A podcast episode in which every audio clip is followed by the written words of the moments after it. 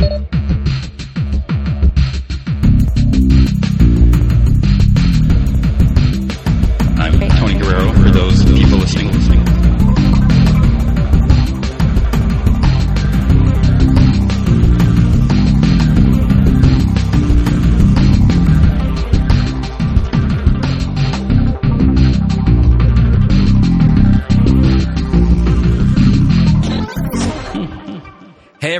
welcome to the 17th episode of the Invincibly Supermassive Comic Book Podcast of Stuff.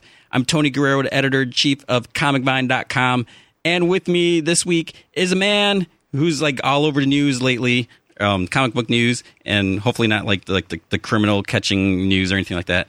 Um, we have the writer of I Vampire, of Alpha Big Time, and upcoming writer of stuff like like Green Lantern Corps and Red Lanterns, and he did other cool stuff like like Echoes. And so we have Joshua Hale Fialkov.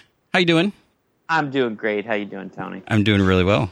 So, was it was that intro okay? It was yeah, I'll take that. I'm okay with that. Okay. It's funny because I still have more stuff to be announced, and uh, like it it goes against because number one, you and I. Uh, I don't want to spoil anything here, but you Mhm. and I are buddies. Like we we've known each other for years now, Yeah. um, and uh, you and I tend to have very open and honest discussions about what I'm working on. And so, uh, like, it feels, I gotta tell you, it feels a little weird. Like, not being able to tell you about the Green Lantern stuff was a little weird. And now, not being able to tell you about this next thing I'm doing is a little No, bit weird. and, so- and I, I totally understand the way the process works, and I, I know that you're not allowed to say things, and I wouldn't want you to get. Not that I'm going to run out and tell anyone, but you know, I wouldn't want you to get in trouble if like the certain powers that be found out. It's like you're not supposed to talk about that. So I, I have no problem with that, and and it was cool because uh, when when when you know I, I knew that you guys were going to announce. I had no idea what you're going to announce, and then when I saw the news about the Green Lantern stuff, I was like, holy crap! And I, I think I even wrote that in a tweet when I. you, you did. You were so excited. I, uh, I I appreciate your enthusiasm for for me. Uh, has been uh, is, it cheers my heart. Yeah, and Cheers my it cheers my blackened, loveless heart. that was the other thing because it, was- it was like right before Long Beach last. What was it? October, November? I don't remember when. Um, right before Day. they they announced Alpha Big Time, and then I'm like, hey, and you're like, I can't even talk about it, and I was just like, ah, okay, yeah, that was that's weird. Like, look, it's it's really strange. You know, I, this is my twelfth. I'm going into year twelve of my comics uh, comic career, um, or year yeah. I'm in year eleven, so year twelve will be, I guess, in October. So really, year eleven. Let's just, which is, well, yeah, year eleven. This is the eleventh year of my comic career, and I uh, I managed to make like nine of those, eight of those years doing predominantly just work for myself, like doing creator owned books, Mhm. Um, doing you know stuff outside of comics to kind of help pay the you know help pay the bills. And so this past two years, and then you know, and then by doing I Vampire, like you know, truth be told, it's not like DC is like, God, listen, you do not spoil what is happening in I Vampire, okay? Like, you know, they're you know they just they're happy that I talk about it, you know. Mhm. Um, but so now working on uh, working on the Green Lantern stuff and working on uh, the other thing, it's funny because now it's very much uh, being on tenterhooks, uh, not wanting to not wanting to spoil anything, you know. So uh, and not being able to talk about stuff and you know seeing uh, having Rich Johnston email me about stuff and not being able to say yes or no. It's it's a very strange feeling. uh, that's that's so weird. I mean, I mean, because you know, occasionally I do hear things, and I, I I don't know. I guess it's just that that's just how I am. It's like I know I could like post something and like, hey, here's this. You know, no one knows about this, but you can't do that. I mean, that just. It's, There is definitely, you know, and the thing is, is that it what it actually does. It's not even so much about spoiling it. It's actually about trust. yeah, It's ex- about, like- exactly. you know, we, we like we, the, me, Justin, and, and Rob have all been on the Green Lantern books for like we've all known we were on the Green Lantern books for, three months. We all knew Jeff was leaving for three months, um, and I think the fact that it's this thing where like we're all really proud that like nobody's nobody knew like it didn't come out like nobody knew Jeff was leaving. Um, and so we were all, and I know Jeff was really grateful and really happy that you know it got to be like it got to be like a nice piece of news for him. Mhm. Uh, but then you know to have it immediately be spoiled by like we know who's writing those books. It's like what the nobody knew. Nobody knew. We did so we didn't tell anyone. We did so good. I just, So I I just I don't understand who who does the talking. Like if if you know people are like selling the information, or it's just it's it's crazy. And because you know I think- I think it's people. Look, here's the thing, and I understand it because we're all gossips. This is like the little known, the little known fact of the comics industry uh, for the fans is that we are all complaining little bitches. like we can't help ourselves. Like we all because part of it is we all love these characters in in sort of a a very passionate way. And so there's one part of it that I think comes from the jealousy of like I want to be doing that. Why aren't I doing that? Um, and then the other part of it is just like we're all it's so casual that we like writing comics compared to any other kind of corporate creative gig is sort of so freewheeling that I think a lot of times you forget, like, oh right, these are million, you know, billion dollar franchises in some cases. So we should really should probably be careful with these and what we do to them. So I think it's it's sort of just a combination of that. You know, I think I, we're all a very talky bunch, and you know, as soon as I got as soon as I got Green Lantern, like it was, you know, there's my five guys that I tell everything to, and those five guys all knew. But those, you know, the, the trick becomes finding the five guys who don't rat you out. Um, so that's my recommendation. If you want to break into comics, find five guys who aren't going to think on you. also, use the word think. I haven't used the word think in years. I felt good. I felt really nice. You can start using it, like have Guy Gardner say it, or am. I got. I'm totally on board with this now. yeah, That's his. That's his thing. He's gonna just start saying "you think" to everybody. your little blue thinks. I mean, I guess that's uh, we'll, we'll have to talk about that. Like, you know what? I don't know, and that's the other thing. I was like, I don't know how much you can talk about Green Lantern, but um, I. I will. I'm. I don't know how much I can talk about, so I'm just gonna talk about it. That's what I'm gonna do. That's Well, my solution. yeah, I'm, but I'm going to do exactly what I just said is the problem, and that I'm going to show off and be uh, prideful by talking about what I'm doing. Well, I, I I don't want you to get in trouble, and I don't want me to get in trouble. Like, why'd you? I, I, I don't know. I mean, you, but you you know what what you, you should and shouldn't say, and Yeah, and I have a broad sense of it. yeah, and I mean, I like, shouldn't say I'm killing all my character. The, the, the entire cast is going to die. We probably shouldn't say that. yeah, not not yet. Yeah, we'll save that. I am killing. I issue 17 of I Vampire, uh, which comes out this week, Yep. is the most killingest issue of a comic book I've ever written. Uh, my wife uh, got to the end of it because she reads them when they're done. Like she reads, you know, when the comps come in, she reads them. Uh, she got to the end and she looked up and she went, "You son of a bitch! You Joss Whedon me." so it is. Uh, it is real murdery. Um, so I can say that. I'll talk about how mur- see. I'm happy to talk about that. So again, totally happy to. I'll spoil whatever about I Vampire. No problem. So, I Vampire, the official solicit. There's a vampire love triangle. Kane and Mary are getting a little too close for comfort as a plan to rescue Andrew Bennett nears its end. However, Andrew's got a plan of his own for Kane. Dot dot dot. I'm gonna say half of that is uh, still accurate. I've been I've been doing this lately, especially with with with, with, with the DC people. It's people. funny to hear it where I'm like, oh, is that really what that's supposed to? Oh, I see, that's what was going to happen in the book. Huh? I Because remember that. like, because I, I, talk about this with with um Brian Buccellato and, and James Robinson because it's I I'm curious who writes this stuff and you know we always go through it and you know sometimes they're a little spoilery and sometimes it's just like wait that's not right and and Well, it's it's a combination, right? Like, so we we write them, like we write outlines that tell you that tell DC like here's what we're doing for the next six months, right? Um, or three months or whatever. Uh, and then those get translated by the editors into copy, into like solicitation copy that then gets rewritten uh, by PR and marketing, I would guess. Um, but that being said, like in this case, like that is the solicitation from before we knew the book was canceled. mm, so it's a very so it's a very different story. Like we didn't have room to do, uh, we didn't have room to do a lot of that stuff. Um, and so you know, but it, again, it's sort of organic. Like I don't think people are going to read the book and be like, "What the hell is this? This is not. Where's the love triangle I read about? I was so excited." I was waiting for that just post Valentine's Day love. It's true. It's. I do. I, I'm. I'm so sad that we didn't get to do an I Vampire uh, short in the romance thing. It's not Uh, fair. That I they feel like ran out of room. I feel like we got stole. It got stolen Psh, from my bastards. yeah. So issue 18 then, which is on sale March 27th, says a major character dies in this issue as a struggle for Andrew Bennett's soul comes to a conclusion. Is that still accurate? Uh, no. Find out what happens next after this huge change in the status quo. Yeah, again, uh, I mean, sort of. I don't know. That's pretty vague, right? That's vague enough. I guess. It's, I mean, at the end of the day, I, that might have. Uh, 18. Yeah, that might have been before we knew we had an issue 19, for that matter.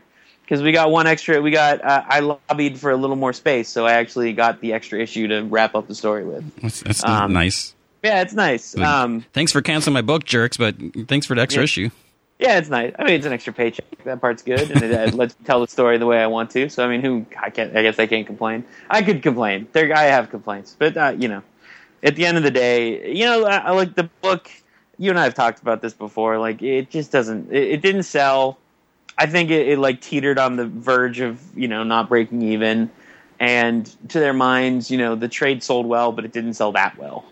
Yeah. Well, I mean, you know, you're the only reason I bought the book at first, and then you know, obviously, Andrea Sorrentino's art like blew me away, and you guys just you know working together was just phenomenal.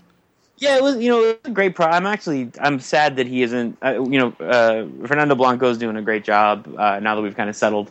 Now that we've settled into one artist, um, and you'll see the first of his work in 17.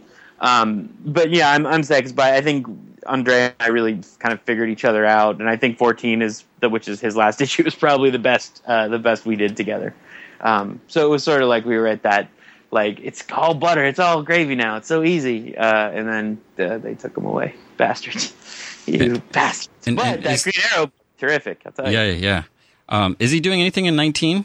He is. He's doing uh, five pages. Okay. Uh, so he draws the first and last page, and then a couple in the middle, Okay. um, which is nice. So the book ends. The book ends with him, uh, with him coming back, um, and he's fitting it in like he's he's pounding away on uh, on Green Arrow, and just sort of I think instead of taking a weekend, he does you know extra pages for us. That's cool. Because it's listed for 19, April 24th, sad day. Everyone mark on their calendar. With this, the final issue Will Andrew Bennett survive to Dawn's Light? Uh, yeah, that's okay. I'll go with that. That's okay. yeah, it's a, that's. I think you combine like eighteen and nineteen into one. That's sort of pretty much the, the solicits for eighteen and nineteen are both sort of the solicits for nineteen. Um, but yeah, major character deaths in seventeen. Um, uh, ramifications of major character deaths at eighteen, uh, and then major character deaths in nineteen. Um, John Constantine, uh, I wrote. We'll see whether it remains intact. But I have a scene with John Constantine where essentially uh, the going gets tough, and he's like, "All right, well, I'm out of here," which is my favorite thing I've ever written, ever. Because he's like, "Look, what's he gonna do? Like, he's he's got the world's ending. What's he? He's really just gonna stand there? Like, no, he's gonna go lock the doors and good luck to you. have fun with yourself." Um, so yeah, it's John Constantine's there for all of 17 and 18. Um, everyone, like every, literally every single storyline, I think uh, gets wrapped up. Like I, this is a, a bow. I'm making everything a nice, nice, neat little package. Um, and so ultimately, you know, hopefully you'll be able to get one day there will be a beautiful omnibus edition of the whole story in one book, and it'll be gorgeous, and you will have to try and read it on the toilet without making your legs go to sleep. That's the goal. And and the vampire dog? Yes, the vampire dog. You know, vampire dog. Uh, he's around, I guess. Does he have a name? good- Uh, um, um, uh, Mishkin. Sorry, it fell out of my head. Yes, he's named after. He's named after the original, one of the original sidekicks from the original book. Okay, that's right. I need to check in. You make a good point. I need to check in with this vampire dog. I need to go back and look at nineteen, and make sure, make sure that he gets a fitting end. There's also that vampire cow. Yeah, I know. That- That's the vampire cow is like an Easter egg, though. Yeah, because uh, Andrea, he, he, he tweeted that out. Tweeted about it. Yeah. Yeah, I think DC was not impressed. they were not. They were not amused. Franchise spinoff. Uh, they, it could be a team up with the Batman cow, Yeah, with Bat Cow. yeah. And yeah, I, I wonder how that would work. I love because he sent me an email and he's like, "They did this in they did this in Batman Inc." So I figured it would be okay. And I'm like, "Oh, I think you have a, I think you might have a skewed perception of our place at DC Comics, my friend." It'll be the, the in- in place of um, Superman Family Adventures, it'd be Bat Cow and Vampire Cow. I like this. I'm on board. I'm on board with this book. It's a shame that Grant Morrison is is uh, leaving to go Yeah. do independent comics because I think it's really something that he could really bring to life uh, in like a 60 issue maxi series Yeah, that just goes on. You know, Yeah. Vertigo style. yeah. Um, I think also this week, speaking of Grant Morrison, is um, Batman Incorporated. I think comes out. And I think people are going to be talking about that book. They've already That's talked about. That's what I hear. I like I've uh, I know what's gonna happen. See, like that's something. Like everyone, we all knew that. Everyone, that, I've known what's gonna happen there for a long time. Um, Uh, I've I've never said it. I've I've known for I I probably shouldn't say if I've known or not for a long time, long time. But so I don't know. I don't know what you're talking about. There you go. That's the way to do it. Yeah. No. No. Yeah. No one told me anything. Uh, so last week, um, shifting gears for for a sec, you had Alpha Big Time. I did. So I did have Alpha Big Time. I'm so proud of that book. I, I, I'm actually I'm bummed because they announced uh, the Green Lantern stuff got announced the same day, and so my day kind of got swallowed up with Green Lantern stuff when I really like I wanted to spend time promoting Alpha just because I love that book and I think it's it's so different. Uh, I think it's so different from everything else on the stands. mhm. You know, like I, I feel like it's uh, for me like it is the far far and away the most indie comic feeling mainstream comic I've ever done. yeah, Um, you know, and I think and Nuno's just so amazing and so talented that I, you know, I'm I'm I'm sad that the focus was taken off it a bit. But uh, I know the guys at Marvel are all really happy about it, and the response has been pretty amazing. well they they let me um read it like back in January. Right? I was, I was like, they're like, do you, do you want to read this and do an early review? I'm like, uh, yes, please. And so that that was that was really cool seeing it. And then you just trashed it. You're just I like, did not sucks. trash it. You're, you're You crazy. showed them. I'll show you. and I, I even reposted the, re- the review. The since it you know I would. No, I was. I was hoping that you would do like a think piece where you're like, now that you know a month and a half has passed, I've had some time to ruminate on how this book has changed my life in, a, in a positive way, and you would talk about how you're now closer with your with your kid, and you found uh, you found the meaning of happiness all because you read Alpha a month early Alpha Big and it- Time. Big time. Alpha big time number one.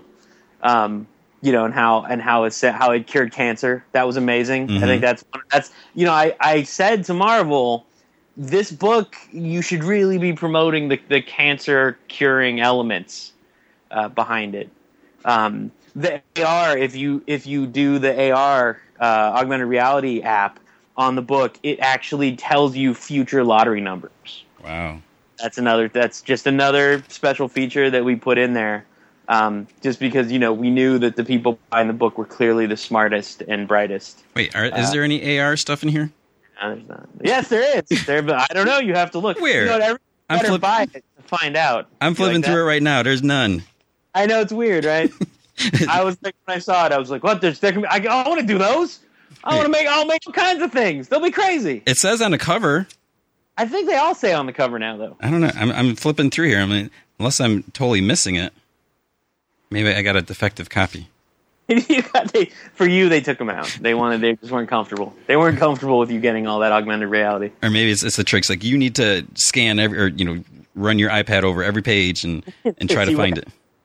You really get value that way, though. You know, you just keep reading it over and over and over again. I always forget to to check the AR stuff because, um, you know, like sometimes if, if you get, it seems like if you get your comics like early in the morning, uh, then the the AR stuff wherever the, the, however the app reaches the AR database and you know wherever that's at, it's like sometimes it's not synced up. Yeah, I've I've seen that too. There's one uh, this week or last week uh, with Nova Number One. There is an AR thing that is hilarious. So if you have Nova Number One and don't do the AR thing, I would uh, go through. There's a lot of them in it, but when you find the one that's hilarious, you will know because it is hilarious. Yeah, I mean, there's been some good ones like uh, Matt Fractions and some good ones. Um, Deadpool has had some good ones in there. So it's it's it's it's, it's an interesting idea, but like I said, I sometimes I forget, and it's I mean, do you think people do it out of curiosity? Like, do you think, like, anecdotally or you know, from the site, like, do you think people actually spend time going back through the books? I don't know. Maybe I mean it's it, it, seemed for a while, at least on Comic Vine, that there were a lot of people that were were fighting with technology or whatever. Like you know, like for the longest time, like people didn't want to didn't want to do like Twitter or Facebook, and and you know some people still don't for different reasons. So it, it's almost like even though you know we we we have people from all ages. You know, you know we, we have young young users. We have people who've been reading you know longer than I have, but it's it's just weird that I don't know. I mean, I'm I'm not really sure if, if people I, dig it. this look, I'm just saying this is a future article idea for you.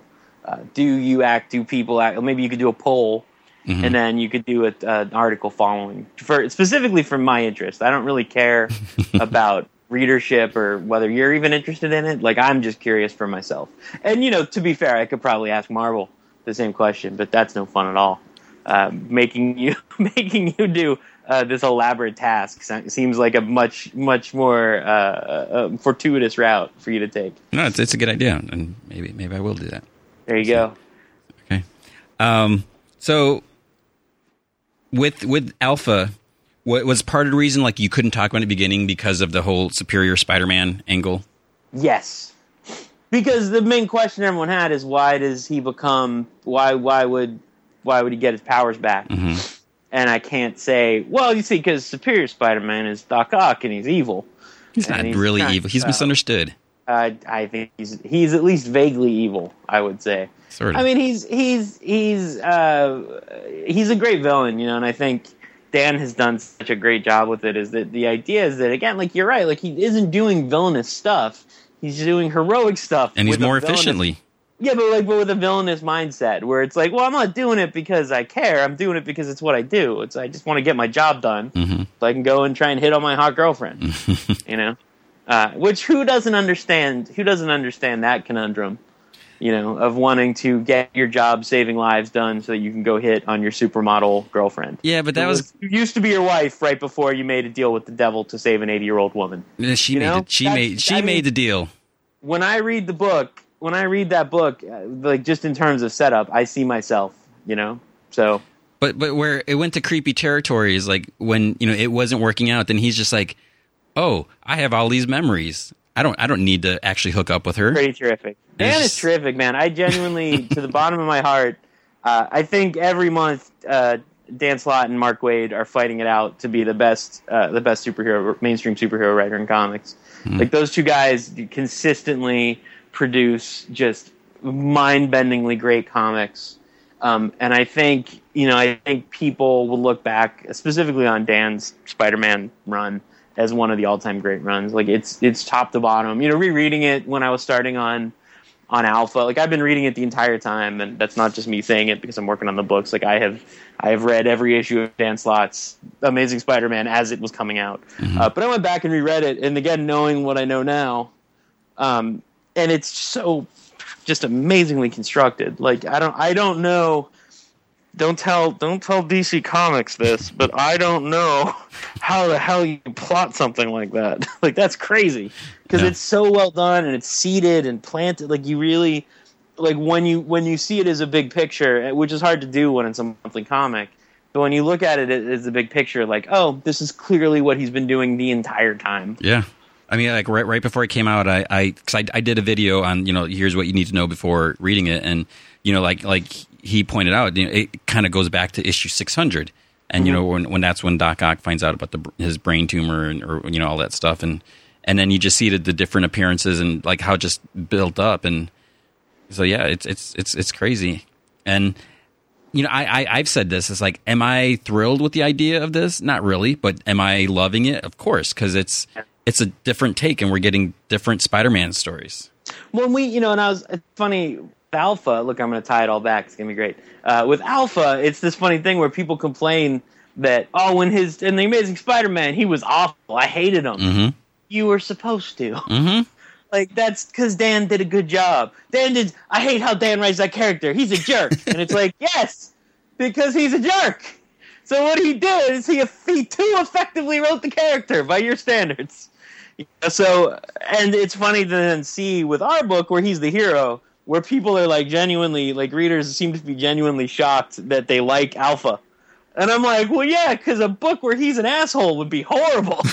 like, oh, great, it's a book about a character I hate who before, who behaves like an asshole all the time. And and I I think people are still struggling with that. You know, they're looking at, they're like, I didn't like this character. Why should I read this book? And it's just like, well, one because you're writing it, and and two because I mean that's the point. You need to see.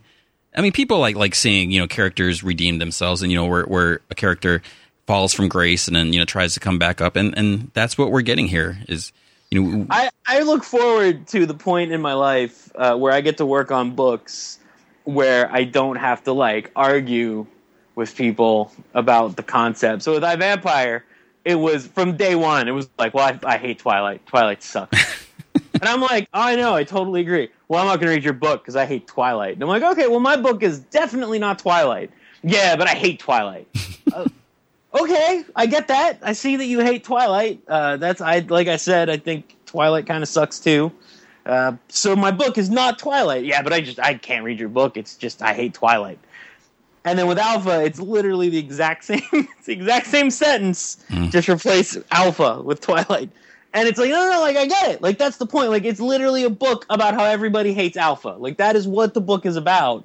You know, from top to bottom throughout it, and it's it's about Alpha having to come to terms with the fact that he's done, he's acted like such a douche that everyone hates him. You know, like that's the story. Like that's it's it's and it's fun for me because it's it, I get to be meta without trying. You know, like I'm I get to do like weird Grant Morrison-y meta commentary without any effort on my part because it's all just there. You know, um, so yeah, I, I, hope people try it. I, I think you know Nuno is amazing and so talented, and he's killing himself, and every issue gets better and better looking.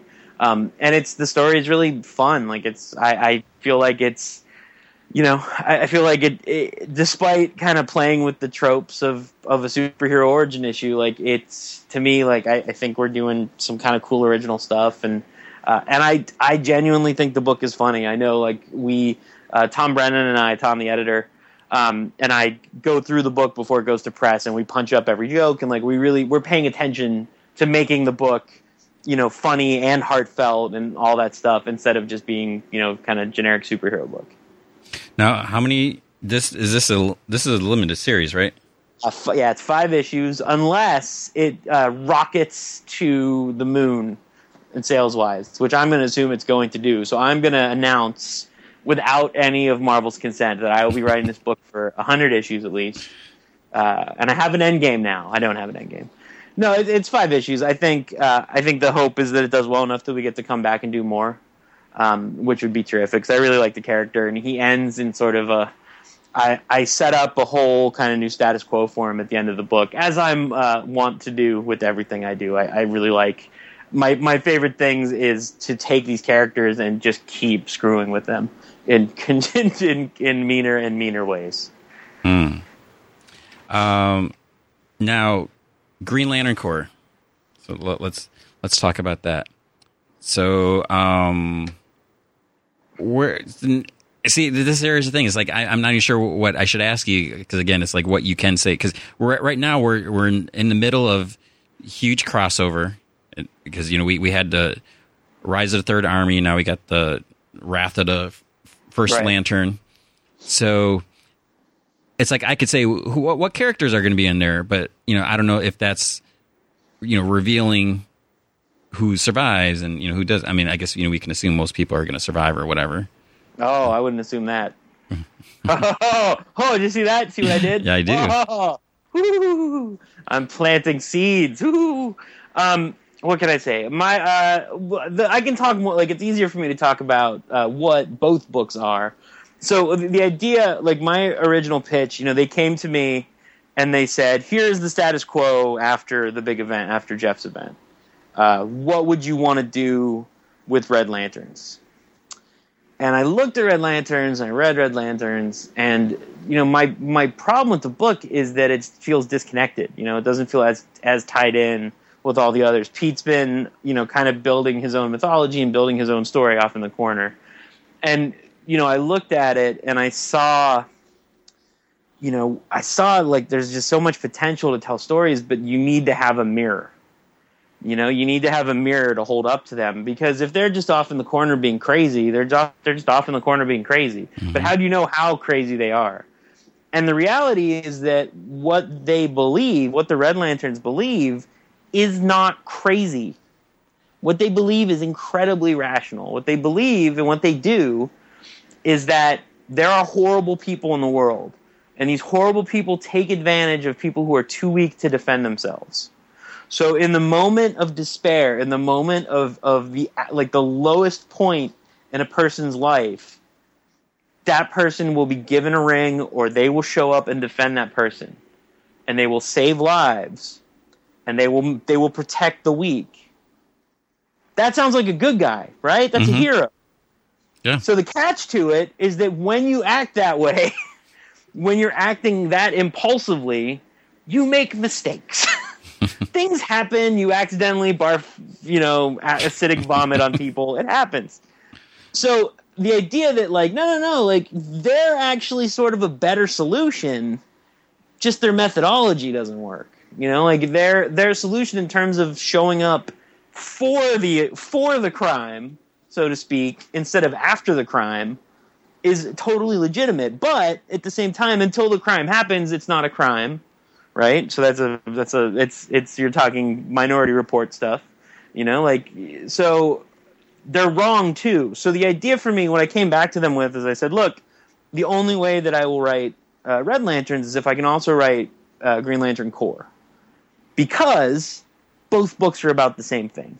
hmm And unless you can show that these two books are both about the same thing in a really concrete way by having the actual push and pull be between the relationships and in the the how these two organizations function, you know, uh, and then otherwise sort of it's not interesting to me. Like it's not they're not like Red Lanterns is interesting to me because of Green Lantern Corps, and Green Lantern Corps is interesting to me because of Red Lanterns. Okay. Um, so the two books are going to be lockstep with each other. Like it's this is. I'm not saying it's not going to be part one, part two, part three, part four the whole time, but these are telling. Both these books are telling one big story that is intrinsically linked to each other. Um, and certainly, like the Red Lanterns will fight people other than Green Lanterns. The Green Lanterns will fight people other than Red Lanterns. But going through both the books is this question about you know reactivity versus proactivity. You know, because generally, right, reactivity being being reactive is thought of as a negative, right? hmm Like you're being re- you're you're you know like you're saying when when someone's overreacting, you're saying they're being reactive, right? But cop being a cop, being a policeman is inherently being reactive. You know, like you're essentially driving around and then you see something happen and you interrupt and you try and stop it and you try and fix it. Um, so that and, and that that dynamic and what that means to being being a Green Lantern when you realize like, well, look, there's those guys across the street are really doing a good job. Um, and it's it's again, it's uh, like I'm obsessed in last of the you know I'm obsessed with the, a lot of these ideas, and you've seen them you know in some of my other work. Like Last of the Greats was very much about the same thing, and the idea that you know sometimes you have to be evil to actually get the job done sometimes you have to be the bad guy. Someone has to be the bad guy in order to actually protect people. And it's that question of, you know, when does that, you know, how much fascism is okay? you know? Which, you know, is and I'm not saying any of it. I'm not saying any fascism is, but that's really sort of at the at the heart of it, which is at the heart of all government, all politics, all law enforcement, like that that very simple concept. That's why when Obama wants uni- you know universal health care, the immediate response is he's a fascist. Despite the fact that again, like what he wants is something nice. It's something good that people want. But because he wants to mandate it, because he wants this is how things are going to work, suddenly it becomes fascism. DC, I just want to say DC Comics loves it when I talk about politics with my books. They just they just get they're over the moon with the light. I'm sure. They're right now. They're like, oh, Fialkov is really selling this book from a philosophical standpoint. All right, I'm going to be honest with you because you know I, I always am, right? right? Um, Red I'm cry as long as you're okay with me crying after whatever you say. No, because here, here's the thing: Red Lanterns. It's kind of like my, my, my punching bag in a New Fifty Two.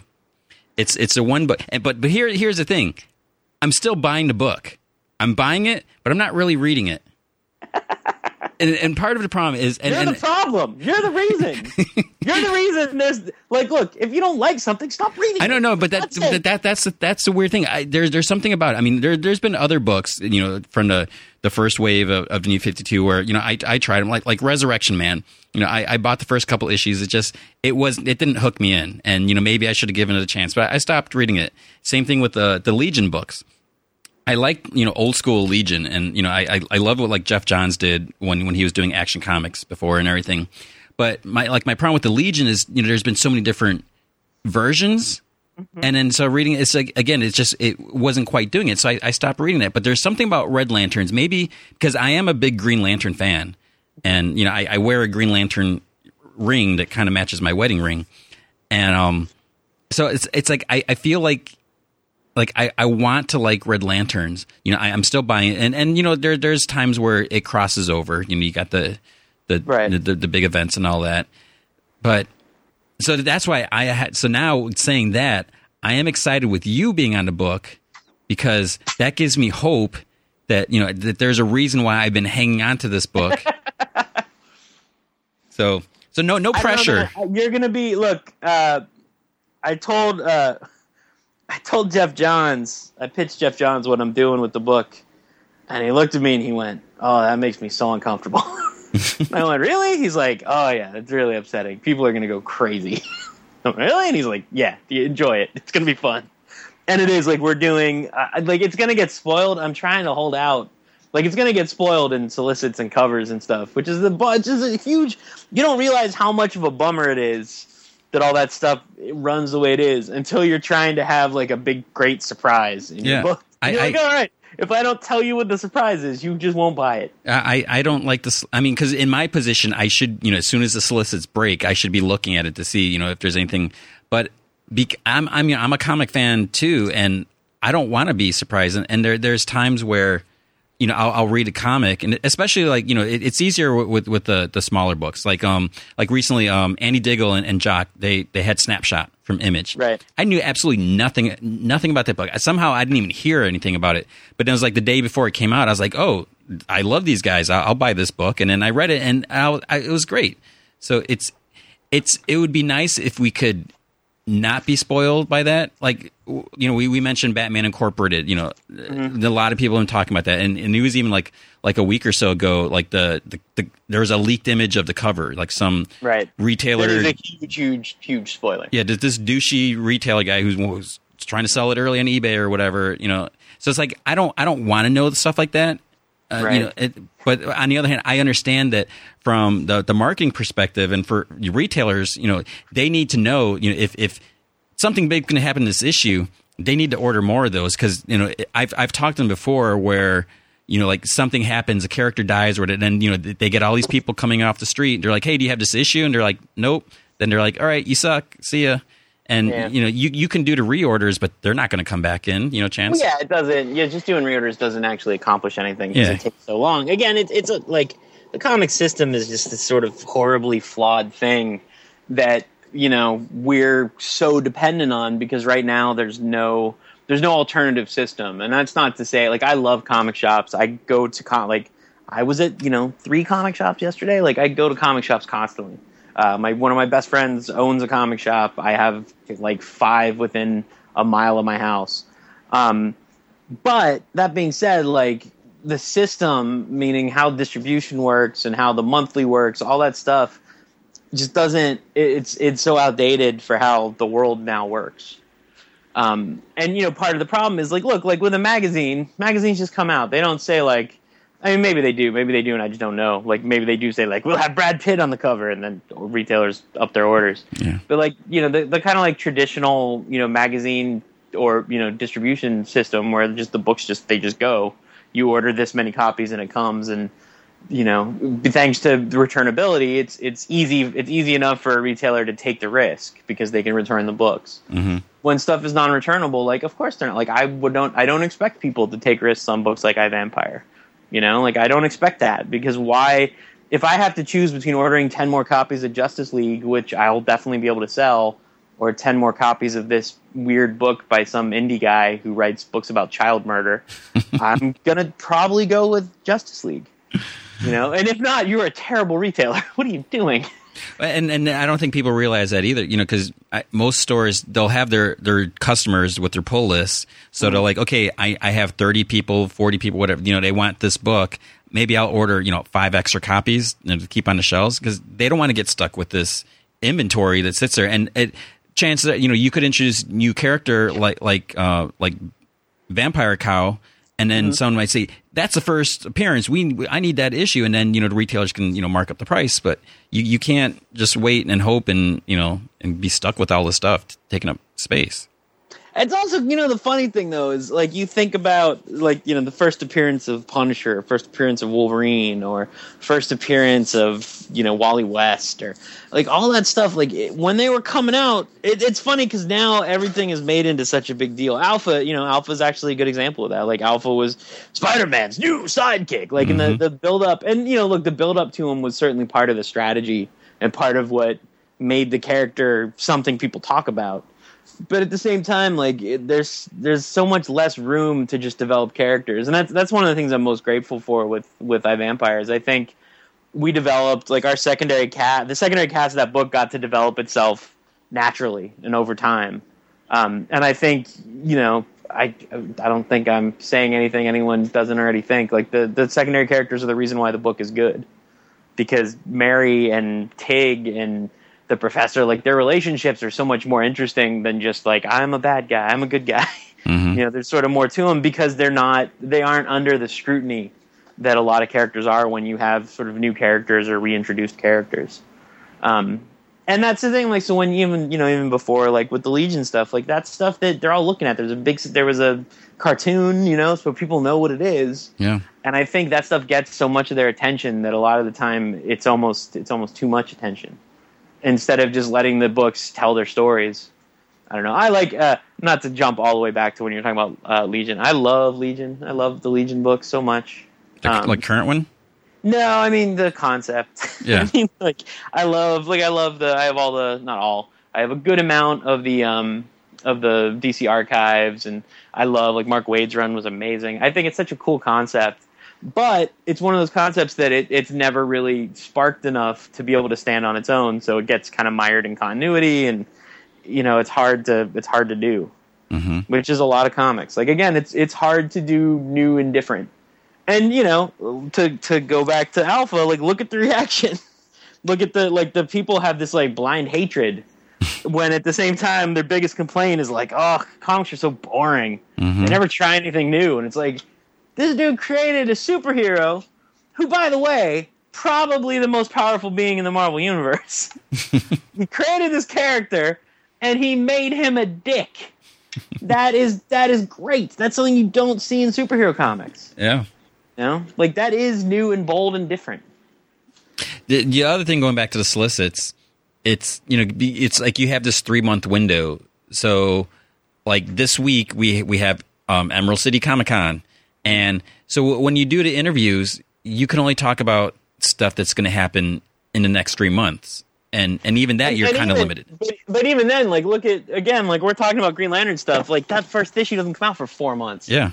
So it's like you know that's crazy. Like like who who's going to be in the first issue? Your first issue. Uh, you'll have to wait and see. You know, yeah. and and you know I, I, talk about like is Guy Gardner going to be in there or is he going to die? And and you know next month and you know you can't talk. You better not. That's going to be a problem for us. I'm gonna have to talk to somebody if that happens. Because yes, because he's your your new think. He's my, he's my guy, man. The, I love. He's going to uh, be Guy Gardner. Guy Gardner. I remember like the the the earliest Green Lantern comics I actually stuff my first Green Lantern comics were the Ron Marz uh, Kyle stuff. Mm-hmm. Um, but then as I started going back, like I don't think I knew that Hal was a Green Lantern. I I just thought it was Guy. Um, and then I started, you know, and I read Warrior and all that stuff. Like it really, it really did something for me. Like I, it, it's really stuck with me through the years. Like he's such a great character because he's he's an also ran. Like, can you imagine the life you lead knowing that you were the second choice? Mm-hmm. You know, like so this other guy, this other guy gets everything, and I am the other guy. Like I'm the the schmuck holding the flowers. you know, I like it's it just resonates with me, and I think I think that's part of why, for being a secondary character, I think that's part of why people have so much passion for Guy, is that he he is that right? Like he's he's how we all feel most of the time. Mm-hmm. You know. So, um, as I, I mentioned, Emerald City. Uh, what are your plans for the convention? Like, are you going to have a table? Are you do have doing panels? Table. I do have a table, but I'm also very lazy, so I'm not. I don't know that I'm bringing anything with me. Like, I think I'm just bringing. I'm bringing my family. That's what I'm bringing. Uh, I will sell time with my family if you want. Uh, I will not actually sell my family, but I will sell time with them, which is, I think, classy on my part. Um, yeah, so I'm going to be there. I'm signing. I should be signing at DC and Marvel and panels and all that stuff. I don't really know yet. I think they they spend so much of their energy focused on San Diego that all the other shows uh, they just sort of run into like a like a house on fire. like let's just go, just set it up, it'll be fine. Because Um, I I've never been to Emerald City, so I'm I'm Oh. super excited. It is if you if you are sitting at home right now thinking to yourself like, oh, I'm so pissed I didn't get Comic Con tickets. Uh, listen, here's what you do: go take all that money that you were going to spend on your hotel and air uh, to your just your hotel is enough to cover the trip and uh, the the airfare, the hotel, and food the whole time uh, for Emerald City. And Emerald City is far and away the most like it is filled with creators. I'm I mean, you know Everybody is everybody's happy to be there. Uh, Jim Demonakis, uh, who you know runs the show, is beloved by us. Like everyone loves that guy, and so because of that, everybody wants to be there. Um, you know, like it's some it's something that everyone is. Everybody who goes is just thrilled, and they run the show so well that everyone's in a good mood. Um, and it's crowded enough that we're all busy, but we're like so we're not just sitting there like at some regional shows where you just sort of sit there picking your nose.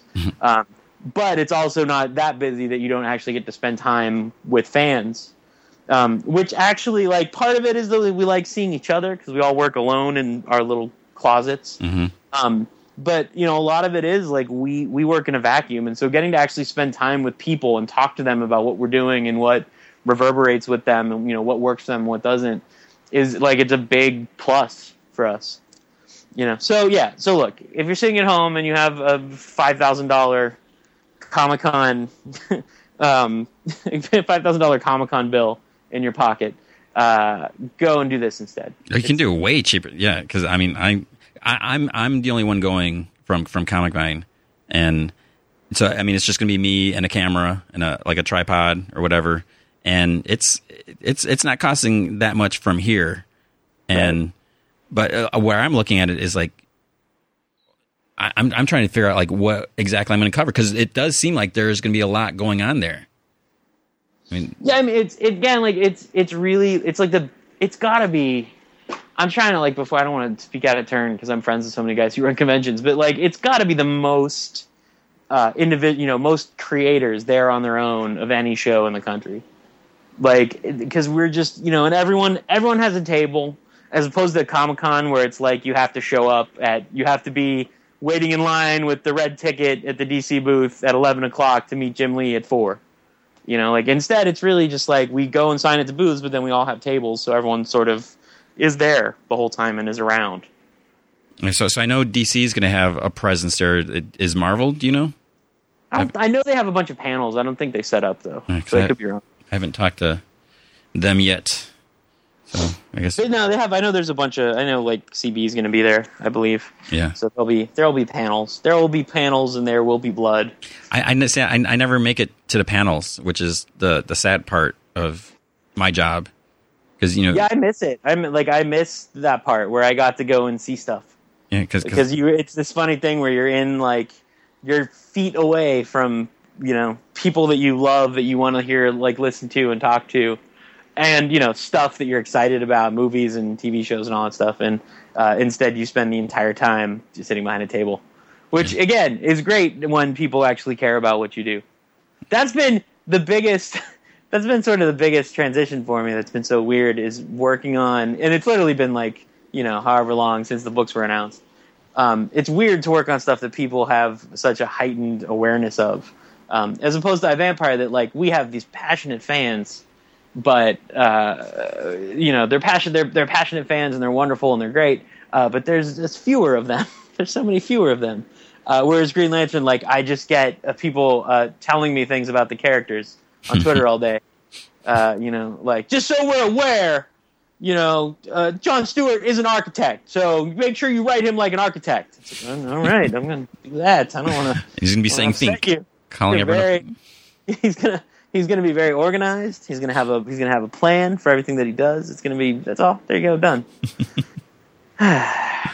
Um, JN Spec on Twitter, he asked, um, he wants to know how you got started in comics and who your favorite superhero is.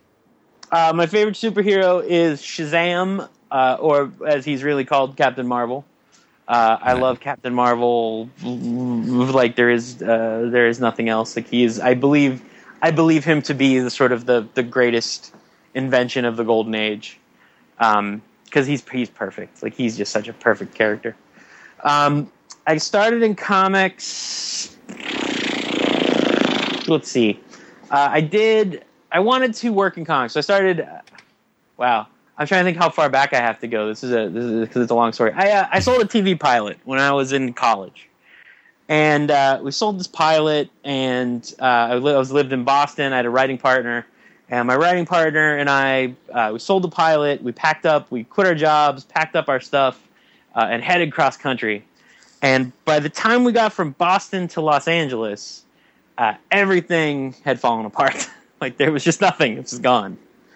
And um, this was all sort of right around September 11th. And uh, I don't know if you've noticed this, Tony. I write really dark stuff. Oh, yeah, um, I've kind of noticed that. And college age, college age Josh, uh, who uh, didn't have a delightful daughter and wife to cheer him up, uh, even darker, like really just pitch black stuff. And so it we couldn't find like we just couldn't get representation. We couldn't get anything. And you know, more to the point, I come from I come from theater. I have a theater background, and I come from theater in the way that I cannot stand just writing. Like I, I want to produce. I want to have a finished product. Because um, to me, scripts are nothing. Like, like you can spec a script and it's meaningless. Like what matters is the movie or the play or the you know. So I was sort of getting, you know, I was working like three jobs trying to make ends meet and getting more and more frustrated. And I had an upstairs neighbor uh, who was uh, who got me a job. So I was working with him and living right below him. And he uh, he was a big comic nerd. Um, and he sort of like I'd go with him to lunch from work, and we'd go go to the comic store. Um, and this was right around. So this was 2001, 2002, early 2002, and I instantly fell back in love with comics. Like I was enamored with them because that was Brian K. Vaughan and Brian Bendis and Ed Brubaker and Greg Rucka, and that was the dawn.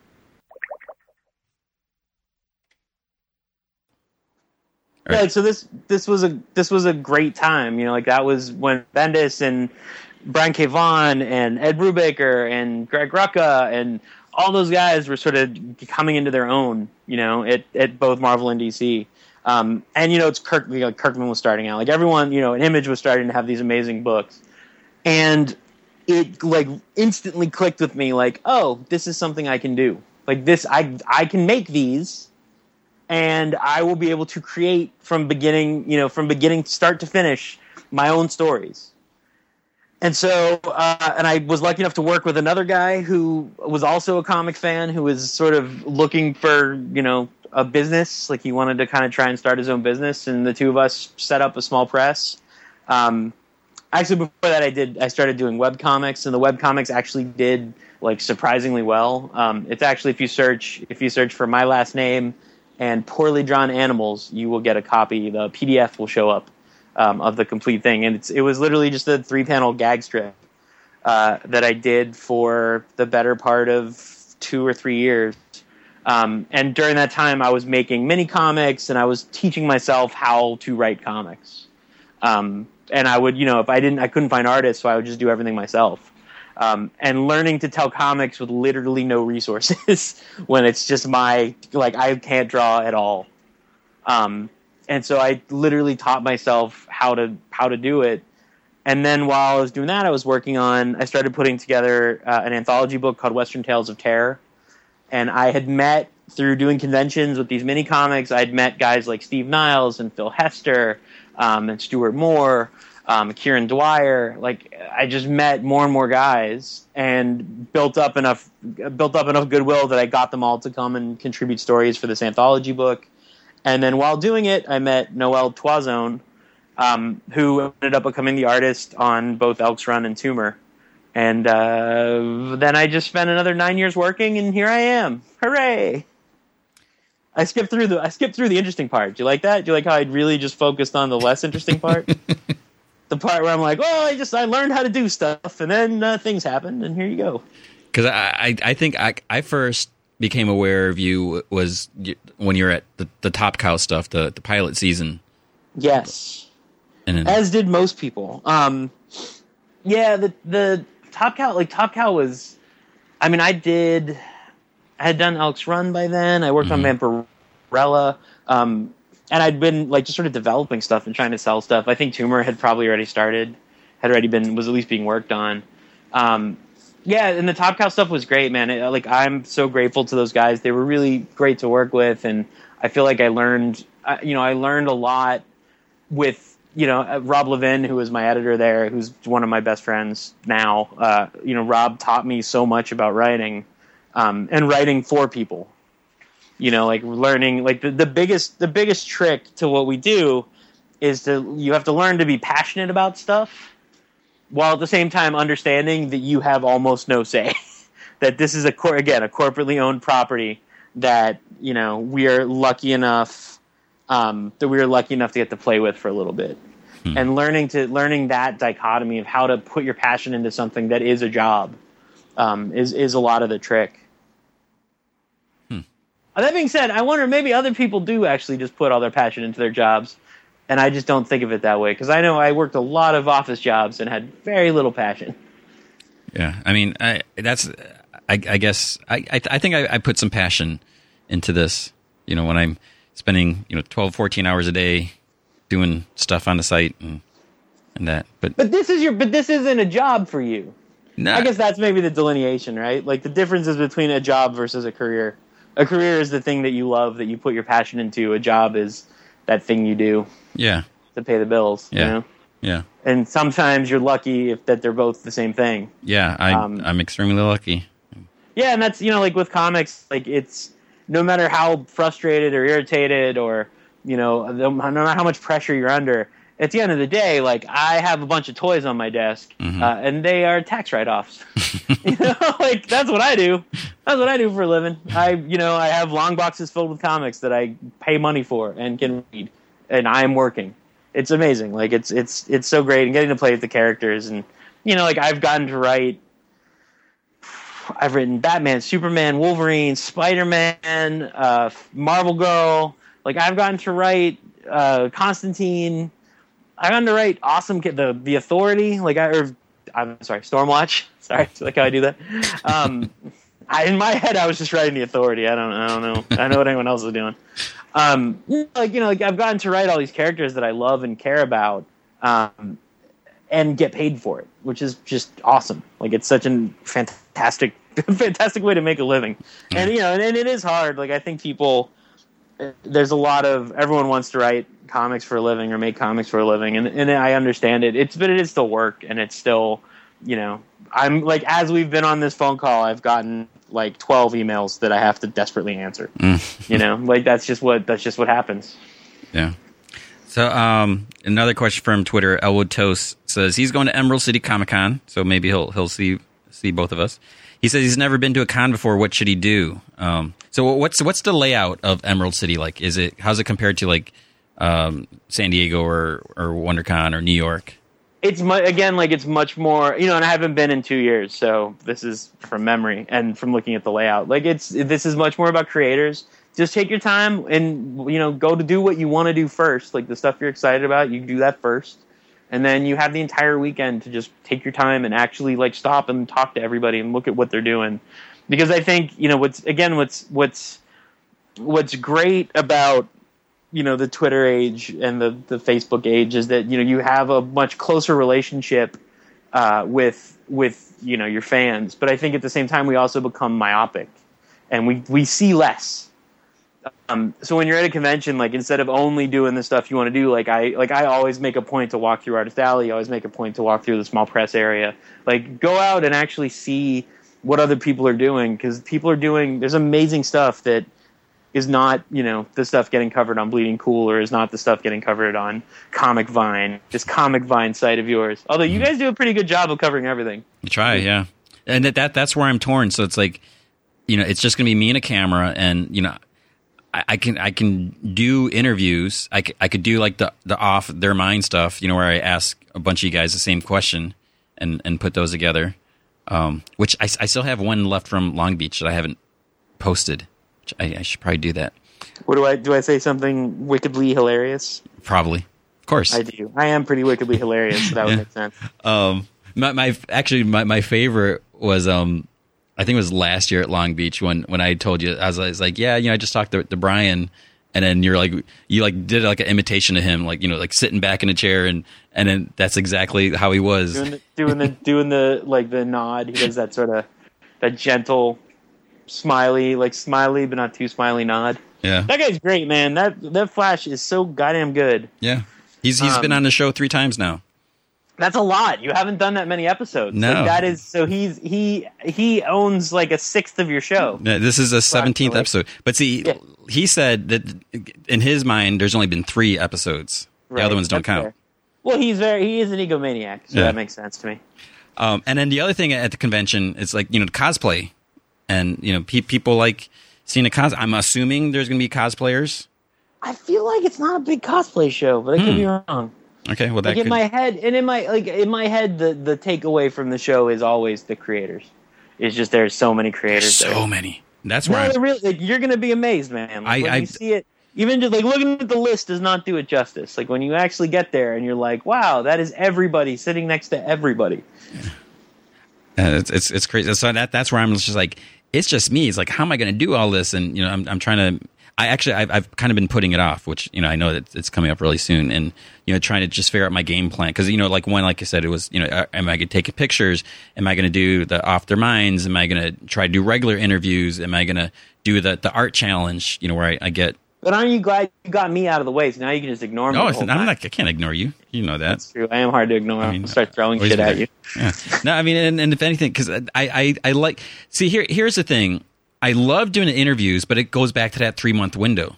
Right. So it's like, you know, there, there's only so much that can be asked and so much that can be revealed. So then, you know, like, Yeah, interviews interviews fall into one of two categories. They're either too much information or no information at all. so, Like so, or or uh, no, I'm sorry, three categories: too much information, no information at all, or information that has already been dispersed. mhm. so like, like, like- next month, you're probably going to be able to talk more about Green Lantern Corps, which, you know, at this point, you can't say much. Right. So it there's there, so that that's why I like the the off their minds because they're they're not timely and it's it's more Right. you know the abstract whatever goofy ideas and you know so that way and I think, but you can also focus on it because it's a creator centric show. Why don't you focus on creator owned? Like every because everybody now, just about everybody is also doing creator owned books, and all of us are fine. Like I've I've not heard anybody ever be like, oh, I can't talk about my creator owned book because it's yours. Like, and it, especially those of us who work for Marvel and DC, having the freedom to be like, I will say whatever I want is delightful. In case you can't tell by me making several proclamations over the past hour.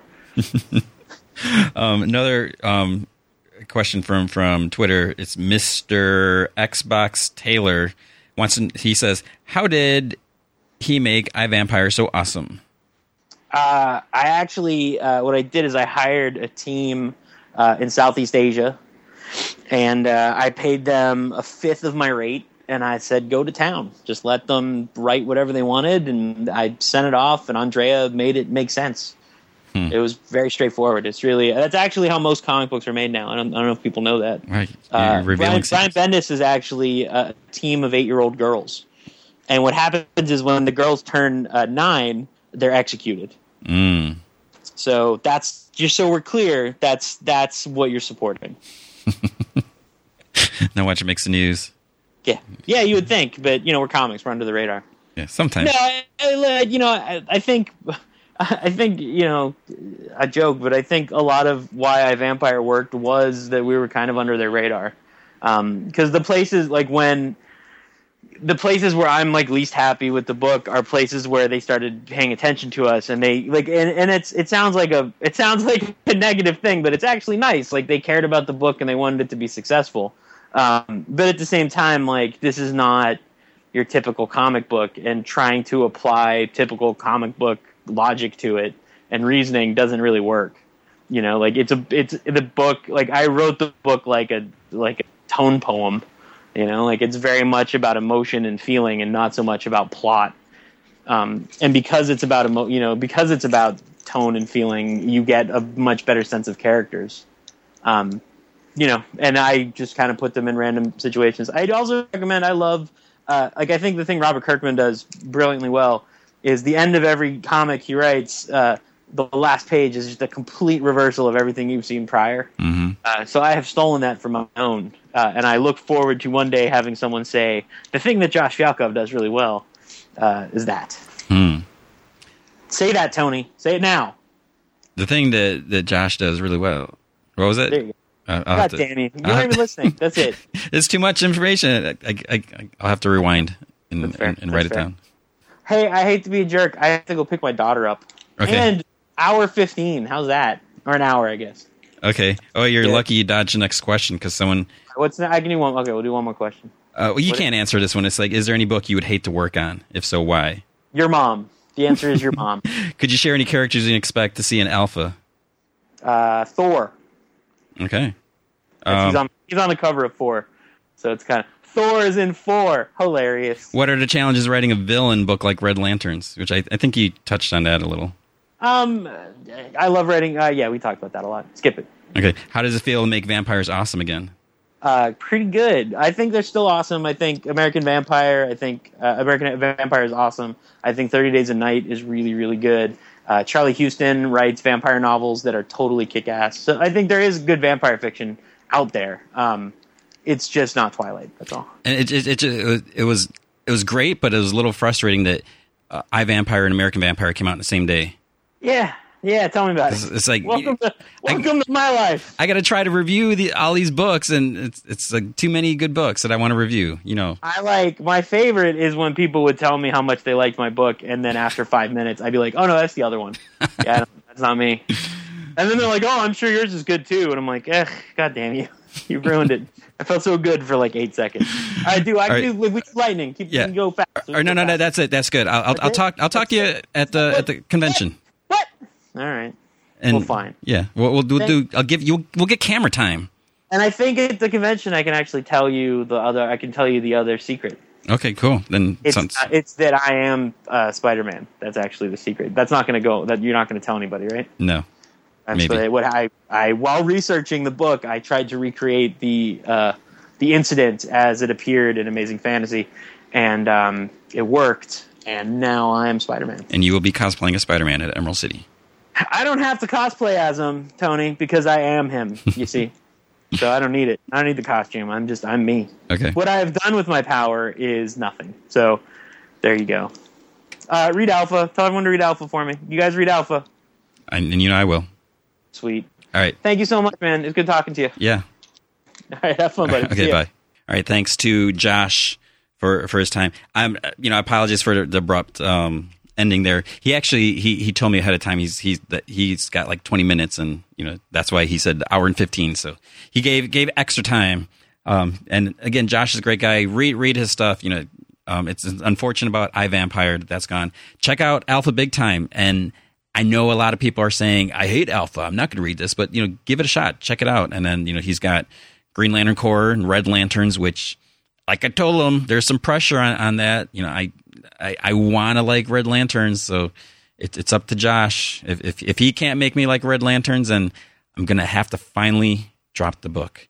All right. So for um, I w- also want to thank. I, I didn't get a chance to mention the, the people who I asked those last questions. So um, Skyjumper Mike, you know, he asked um, about characters that we could expect to see. Um, James Scott, 1978, asked if there's any books he would hate to work on. Uh, let's see. We also had um, Obi2 Kenobi asked about the challenges in writing um, a book with villains. And it was Comic Fix. David Lee asked how it felt to make vampires awesome again. Um, Comic Fix also asked about what changes he planned to do with Red Lanterns, which Josh talked about that. So I'm going to go through some more questions um, because I, I I I feel like I got a little little behind last time. I, I think with Brian, because Brian likes to talk, which is Brian Buccellato last week, so we didn't get through some as many questions, and I want to try to get caught up while I'm here, while you're here. Um, if you have questions for me, and sometimes for the guests, there is an Ask G Man video question thread in the general discussion forums. Um, as you may know, you might be aware, this originally started out as a video, the Ask and You Shall Receive answers videos. Those took a long time to edit, so I started doing a podcast, and that's when I started um, asking you know guests to, to call in. So you can put some questions there. Also on Twitter, so you can at reply me Gman from Heck. Use the hashtag Ask Gman, and I can get through those questions. So I don't think I, I got to the Twitter questions last week. Um, if I'm repeating these because I'm totally blinking because it's been a crazy week. Um, you know, last week, yeah. So I apologize if you're hearing these again, but maybe we'll see if my my answers stay the same. So um, Hutchins eighty four said, would they ever promote or mention Comic Vine on Big Bang Theory since y'all are part of CBS, if not already? Um, part of me wants to say I wouldn't wouldn't count on it, at least not yet. I mean, I wouldn't rule it out completely, but um, we are um, comic or we are CBS Interactive. So uh, like you know, Comic Vine, Giant Bomb, GameSpot, um, CNET. You know, we're all um, com- we're all I keep saying comic. We're all CBS Interactive. We are still you know part of CBS. We are all CBS, but it, we're just like a different division. So it it, it it's not like uh, you know I'm I'm going to see you know the the cast of, of Big Bang Theory walking down you know the hallways or anything like like that. You know, I'm not going to see you know Lucy Liu you know getting ready to, to, shoot a scene for Elementary or anything like that. But you never know. I mean, because we are owned by the same company in, in theory at some point, but I mean, we'd have to see. So I, I think it would be incredibly awesome if, if that did happen. So we'll, we'll have to see. I got to figure out who who to ask, how to make that happen. So maybe someday. Uh, Deadpool Tat Guy says, "Is it safe to assume the mutant spider blonde girl in Avenging Spider-Man 16 is a Gwen Stacy clone because the Jackal is involved?" Um, you know, I'm totally drawing a blank on that, so I'd, I'd have to go back and look at that. Most likely, yeah, because you know Jackal has had a Gwen Stacy clone. I'm trying to remember what the the latest um, what what happened with the because years back, Gwen Stacy came back, but then it turned out it was a clone, and then and then I think the clone was actually staying with with uh, Miles Warren, who is the Jackal, and and then she kind of went off on her own, and then I think maybe the clone was killed, but then there's another one. So I I I don't remember, but um, yeah, we haven't seen it, so we'll have to see if they do anything with that because but it's like like don't don't bother with Gwen Stacy clone. I mean, at this point, it's like don't even though it's it's not her, you know, because you, you don't want to bring Gwen Stacy back, but to bring a clone back again, I mean, it wouldn't really serve any any purpose because also if they bring a clone back, are are they going to age her? Is she going to be like you know older, you know, as old as as Peter is supposed to be now, and not you know college age? So that would just be be kind of weird. Um, Deadpool Tat Guy says, "Is it possible that DC announced a green team in the movement?" This is from um, February 15th. As an April Fool's joke, I don't see how those titles would work. That's that's going to be a big question. I mean, you, you got some some people on there. So um, the movement is is Gail Simone and Freddie Williams. Um, so that right there, you know, Gail is a respected writer. She's done a lot, so you know she's she's a selling point in herself. Um, Freddie's art is just just amazing. Um, so I mean, that right there is enough to get me interested. I, I don't know how I feel about the the topic, I mean, I'm definitely curious to see how it's going to play out in a, in a comic book. And you know, th- there's there's got to be something more to it. You know, it's not just gonna be like some you know society preachy, you know, this or that. So we'll have to see. And as for the green team, um, that's another another odd one.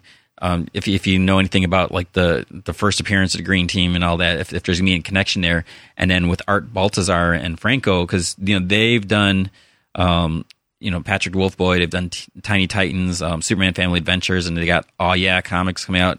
So they're known for the. I don't want to say like funny books, but I mean they're humorous and, and they're all age books. I highly, highly, highly recommend Superman Family Adventures. You know it's coming to an end, or Tiny Titans. I mean those books are, are great. I l- absolutely love them, and you know my daughter loves them.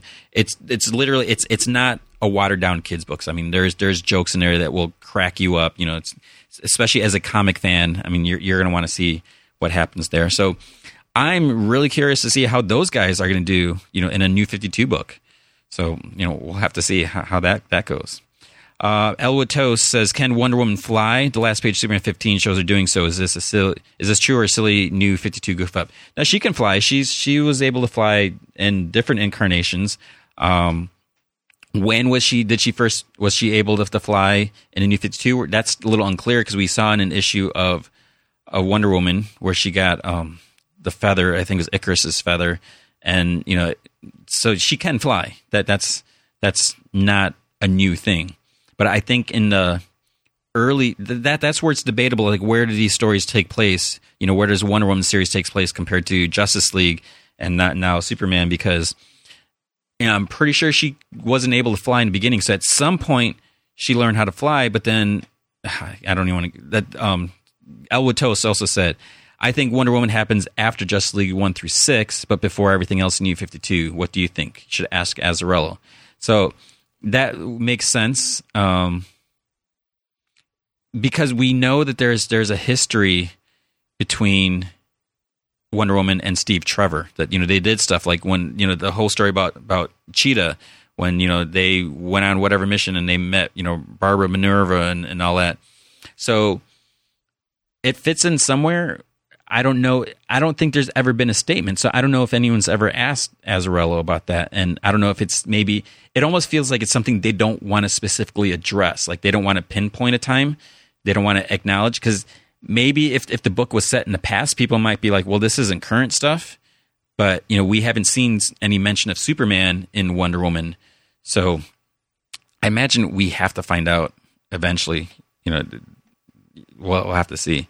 Um, says he's never been to con. What are proper etiquette for having creators sign books? Is there a limit on number of books? Um, should I tip, etc. Um, I, I, don't know if you asked this on the other podcast, but um, creators are there to sign their books, and you know that's the difference between the the writers and the artists. With artists, they'll do you know sketches, commissions. Most of them will charge for commissions because you know that's that's what they're there for. Um, some of them will do quick sketches or head sketches for free, but most of them, you know, will, will charge. Writers will not charge. They they most likely will not charge for an autograph. And you know, a lot of times they'll personalize it. You know, they'll say to Elwood Toast, um, you know, love whoever. And so the the thing is, some people bring long boxes or like the short long boxes. They'll bring huge stacks.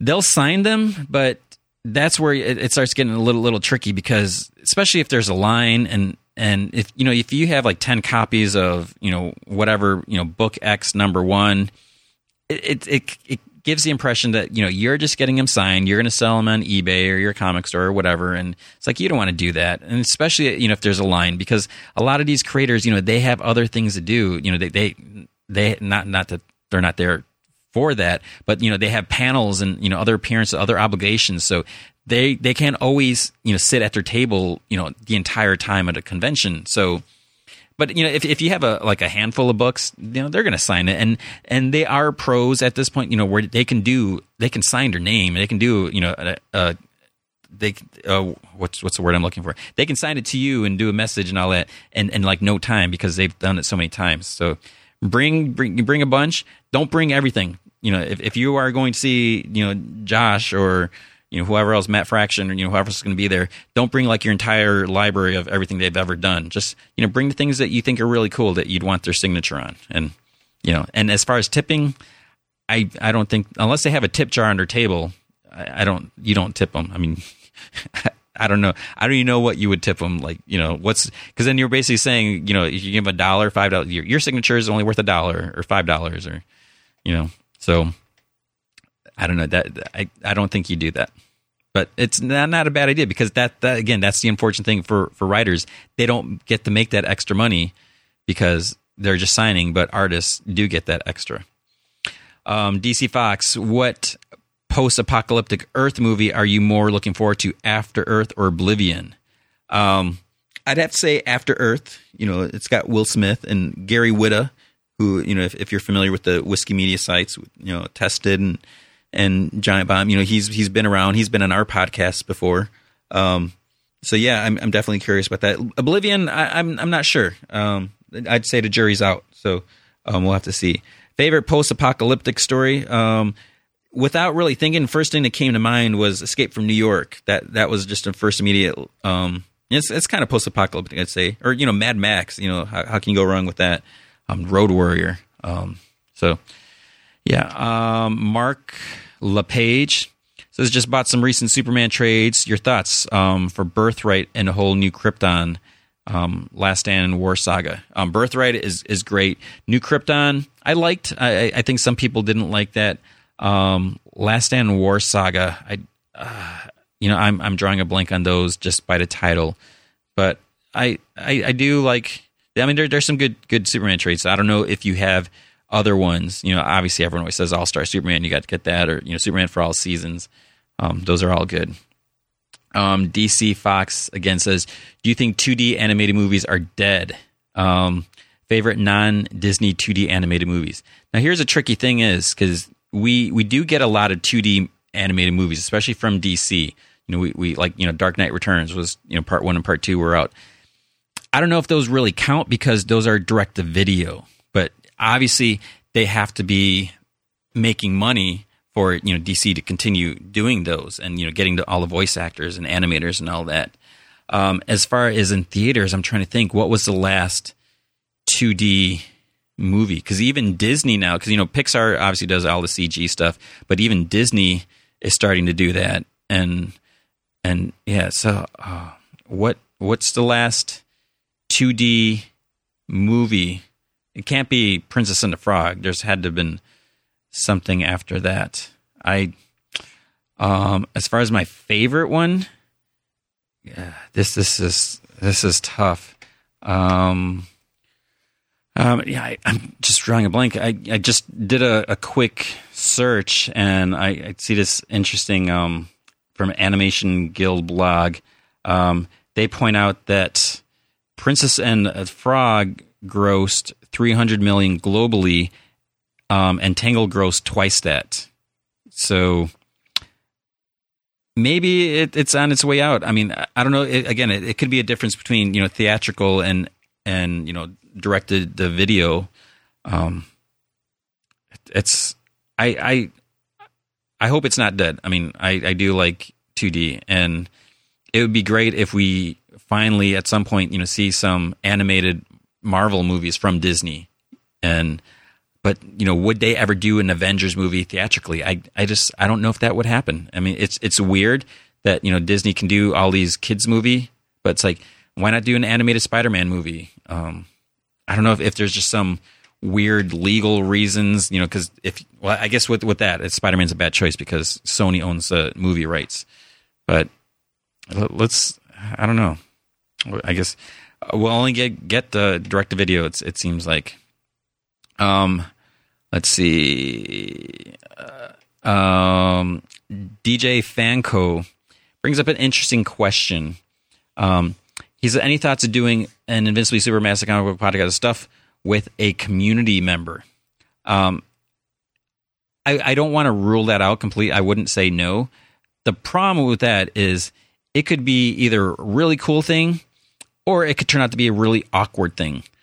Because uh, you know, part of the, the, there would have to be like some, I don't I wouldn't want to do like a screening process because you know you have to make sure that the person has something to say um, that you know they, whether they ha- you know they have their own podcast. You know, a lot of people have their own podcast.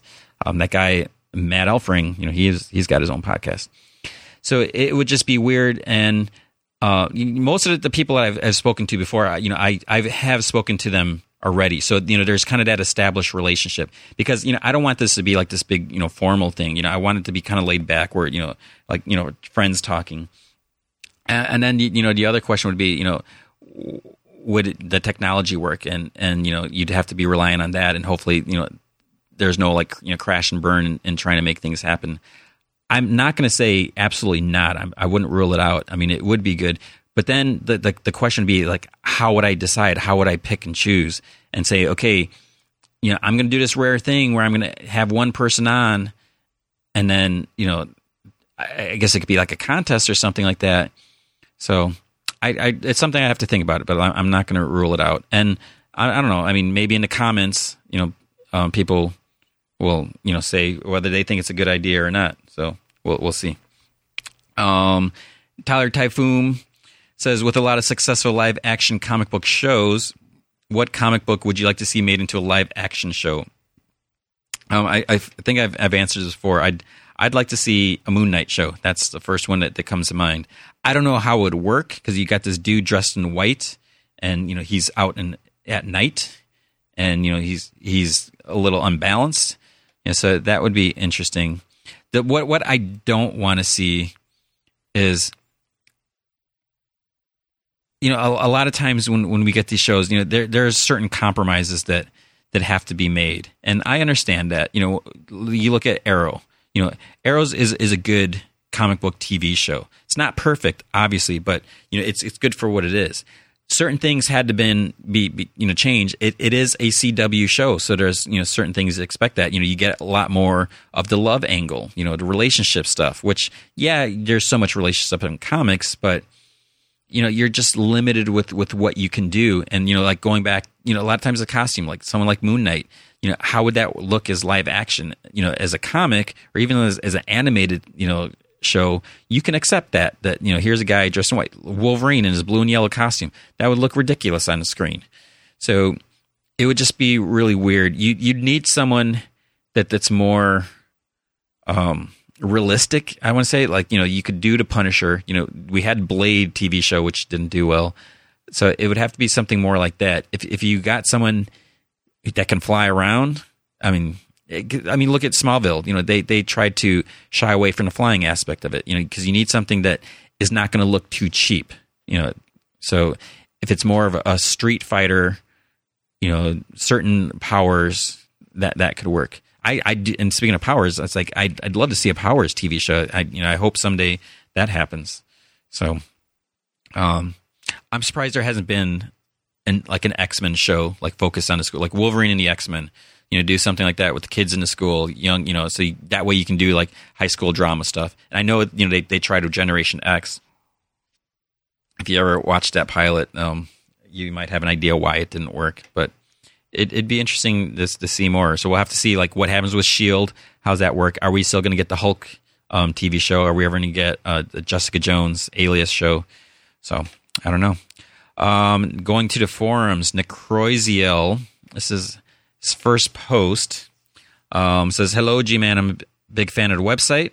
and it was your podcast that got me into comics. Started with Dan Slott's Big Time, and before I knew it, I collected and the entirety of Brand New Day up to issue 700 Amazing Spider-Man congratulations. I mean, that is impressive. Um, I'm also enjoying Superior Spider-Man. The problem is now I, am feeling a bit lost. I want to keep reading Spider-Man, but I don't know where to start. I've got a few amazing Spider-Man Marvel Essentials in the first volume of Straczynski's run, but I don't really know what to read. So my question is, in your opinion, which Spider-Man story is essential reading for a Spidey fan? Um, thanks for getting me to read Matt Fraction's FF. You're welcome. Um, yeah, I mean, if if you get the essentials, I mean, if if you want to know like who the core of the character is, and you know, like going back to you know Stan Lee, Steve Ditko, just because that that's when a lot of the characters were introduced, and some of the stories might seem a little cheesy now, but I mean, but they do have that classic feel, so you can overlook that.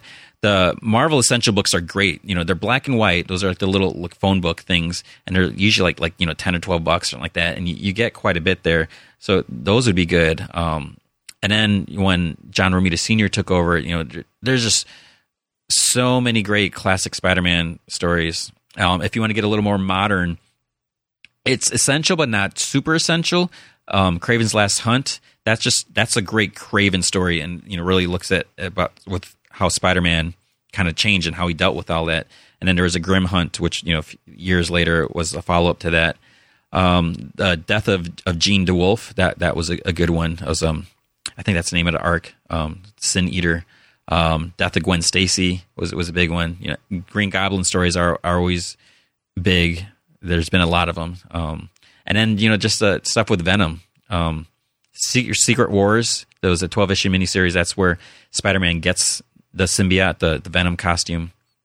So there's so many good Spider Man stories. So, um, yeah, you, you I mean, it's impressive that you got caught up since big time, but there's there's still a lot more to read. Um, Shrimp Dino says, um, "Hello, G-Man and special guest. Sorry, Josh had to leave. Um, if Plastic Man got a new 52 comic book, who do you think should be the writer and artist?" I did um, mention this to, to Josh before we started recording. Um, I gave him this example, and he said he should be the writer. He said anything he should be the writer. So um, he wants to write. I don't know. I'm I'm joking. You know whether he really does want to write Plastic Man, but that's what he said. um, Fialkov on Plastic Man. You know now that to think about it, that would be interesting. Um, but you know with Plastic Man, because you know you you could take like the the kind of former criminal, you know, the little little shady aspect, but obviously you also want to have humor into it. So that that could be really really interesting. As far as the art, I would want someone with a you know very fluid style and you know what I call it like superhero comic versus like like someone like Jock. I mean, you know, I love Jock. I love his stuff. I don't. I wouldn't want to see Jock do a Plastic Man um, series. So, but but you know, someone a little more you know, not necessarily Greg Capullo, but you know, something something big and bold because you know you want to see Plastic Man, you know, changing shape into all these different things. That that would be be really cool. Second question from Shrimp Dino: I'm tired of Batman Wolverine appearing in every comic book. What non-popular Marvel and DC heroes should be in five plus comics? Um, well, I mean, Captain America is making a run for it. He's he's starting to appear in more. Um, who I'd want to see. I'm going to bring up Moon Knight you know, he, he would he would be cool to see in more. It's like what is he even doing now? Um, as far as like I I want to see more Madman, but you know he's well he's not Marvel and DC, so he doesn't count. Um, but then you know some of you just have to be careful because like if you take something like Daredevil, you know he's got a great run going on with Mark Waid's book, but then if he starts appearing in other books, gets gets a little weird. You know, like when he was in um, I was gonna say he was in Avenging Spider-Man, but he wasn't. But you just have to be careful. And and so that's kind of the good thing where you might have a this really cool character character that you like and you know, it's like yeah you want to see them in other books but then that that can kind of have a bad effect.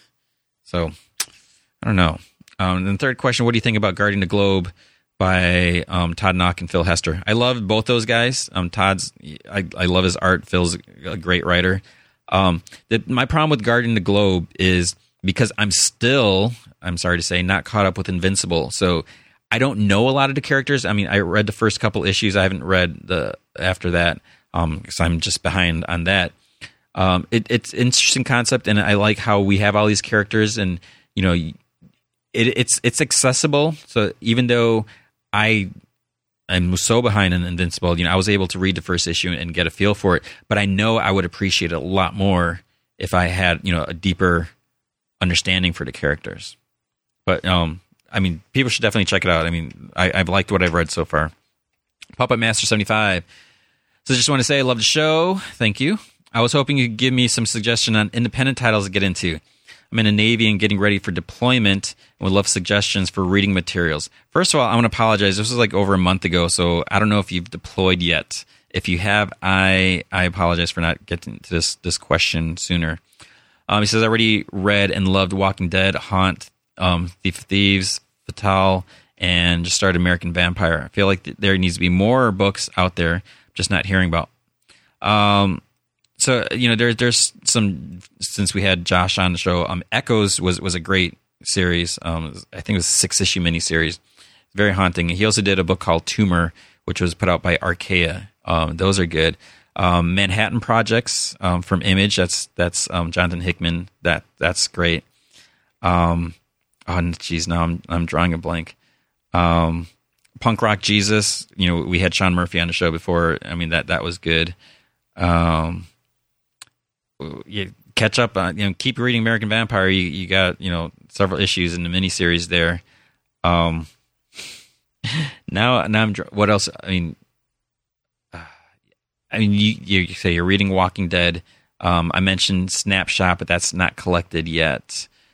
Um, I mean, there's there's also Hellboy. I mean, there there's there's some other stuff. So I mean, you you got a lot. You got a good list so far. So you know, keep, keep going with those. Pancho says, listen to your Ryan Stegman podcast and found out that you like Metal Gear Solid as a diehard MGS fan and or in celebration Metal Gear Rising come out next month in February or this week or last week. Um, and Metal Gear Solid Ground Zero sometime soon. I would like to hear your experience with the series, your favorite games, characters, what you thought about the IDW comic series. Um, take a vacation, read some comics. You're you busy, busy man. I, I need to take a vacation, catch up on video games. Um, yeah, so I I'm aware that there's some some Metal Gear games coming. I just don't know when I'm going to be able to play those. So like I was uh, aware of you know Metal Gear on, Super Nintendo, but I never never um, played those. I mean, like Super at NES. Um, but when Metal Gear Solid came out, I mean that was it, it on PlayStation One. I mean, I just loved that, uh, and then I just went through that whole thing, and then started the second mission, you know, and and then Metal Gear Solid Two, you know, started playing that. Then it was a third one where I started playing, and then that's where I never finished. And I at one point is so what was it? Because I was on PlayStation Two, I think. Because then when I got a PlayStation 3, I didn't have one of those memory card reader things, and I didn't want to buy one because I just bought the system and some games. So I, you know, I, I started the game over, started playing again, um, started running out of time. You know, Comic Vine was you know taking more times. And then my PlayStation 2 died. Or was it my PlayStation 2 or maybe it was PlayStation 3 died? No, my PlayStation 3 died. I had to get a new one. So, you know, I lost my game saves. So I, I still need to finish that. I never got Metal Gear 4 again because of time. I need more time to play. Um, it, it, makes me sad, but you know, I, I love comics and I love the site. So, um, as far as IDW comics, um, Ashley Wood's art, um, I, I totally dig it. It, it took me, you know, a little bit to, to get used to it. Um, you know, you, you have that, that style of art in like some of the cutscenes and, you know, just uh, the artwork from, you know, for the game but it's also different than like the regular in-game graphics. So that was always interesting. I didn't really like in the beginning how it was just kind of you know just retelling the story of the game, which was was fine, was cool. Um, I definitely want to go back and, and reread those because they they were cool. And I, I you know we did uh, I did a like a crossover with GameSpot when we first started, where we looked at like some video game comics and you know how they stand up from like a comic reader's perspective and a video game players. I, I thought about doing like another round of that, and you know, just up the Metal Gear solid, um, comics. So maybe we'll take a look at those. Mesmero says, "Who would win in a fight: Confederate Army Jonah Hex or U.S. Infantry Skinner Sweet?" Um, both are armed with a carbine rifle, revolver, and a Bowie knife. Jonah Hex does not have his scars. Skinner Sweet still human. Hmm. I think I will go with Jonah Hex. Um, I could be wrong there, but I'm going to go with that. Um, let's see. The Mess 1428. With Supernatural now being published by DC, um, with that new miniseries released a month after launch New 52, do you think it's possible to place Sam and Dean Winchester into the DC universe, eventually let them run into characters like Justice League Dark uh, members or some vampires from iVampire? I'm going to say probably not. Um, even though it, you know DC would put out a comic, I think there's still um, certain weird legalities that would prevent that from happening. Um, it's just like, I mean, you need to get approval because I, I know, like, I think it was when I forgot who who was put out um, X Files comics, but then there was like a crossover. I think there was an X Files and Thirty Days of Night crossover or some weird thing like that. But you know that needs to be approved by you know whoever owns holds a license. So even though, um, and I don't know if if DC if Warner Brothers owns Supernatural because you know it's on the CW, but I don't think it, it, they would allow that to happen because it's just another character. When like the Wildstorm characters came in, that's because DC acquired Wildstorm, so then they were able to incorporate them, and even even that it took you know New Fifty Two Flashpoint to make that happen. So I don't see it happening in a regular comic. It could happen more likely in like some crossover book, um, you know, like a miniseries or something like that. But I don't know if how the Supernatural comics is doing that. You know, they would want to do a specific book based on that. But I just, I just think it, it, it would be like a a sticky mess to try to make that into, uh, you know, bring those characters over and try to finagle all that. Um, the clairvoyant says, "I saw your video review of wow, this is old of a Buffy the Vampire Slayer season eight comic. I have to ask, who is your favorite character from the series? Um, I like the Angel. Um, I like David Boreanaz. Um, when he was on the show, you know, Buffy show, he was he was okay. But then when he had his own show, I, I really dug that because it had a different feel.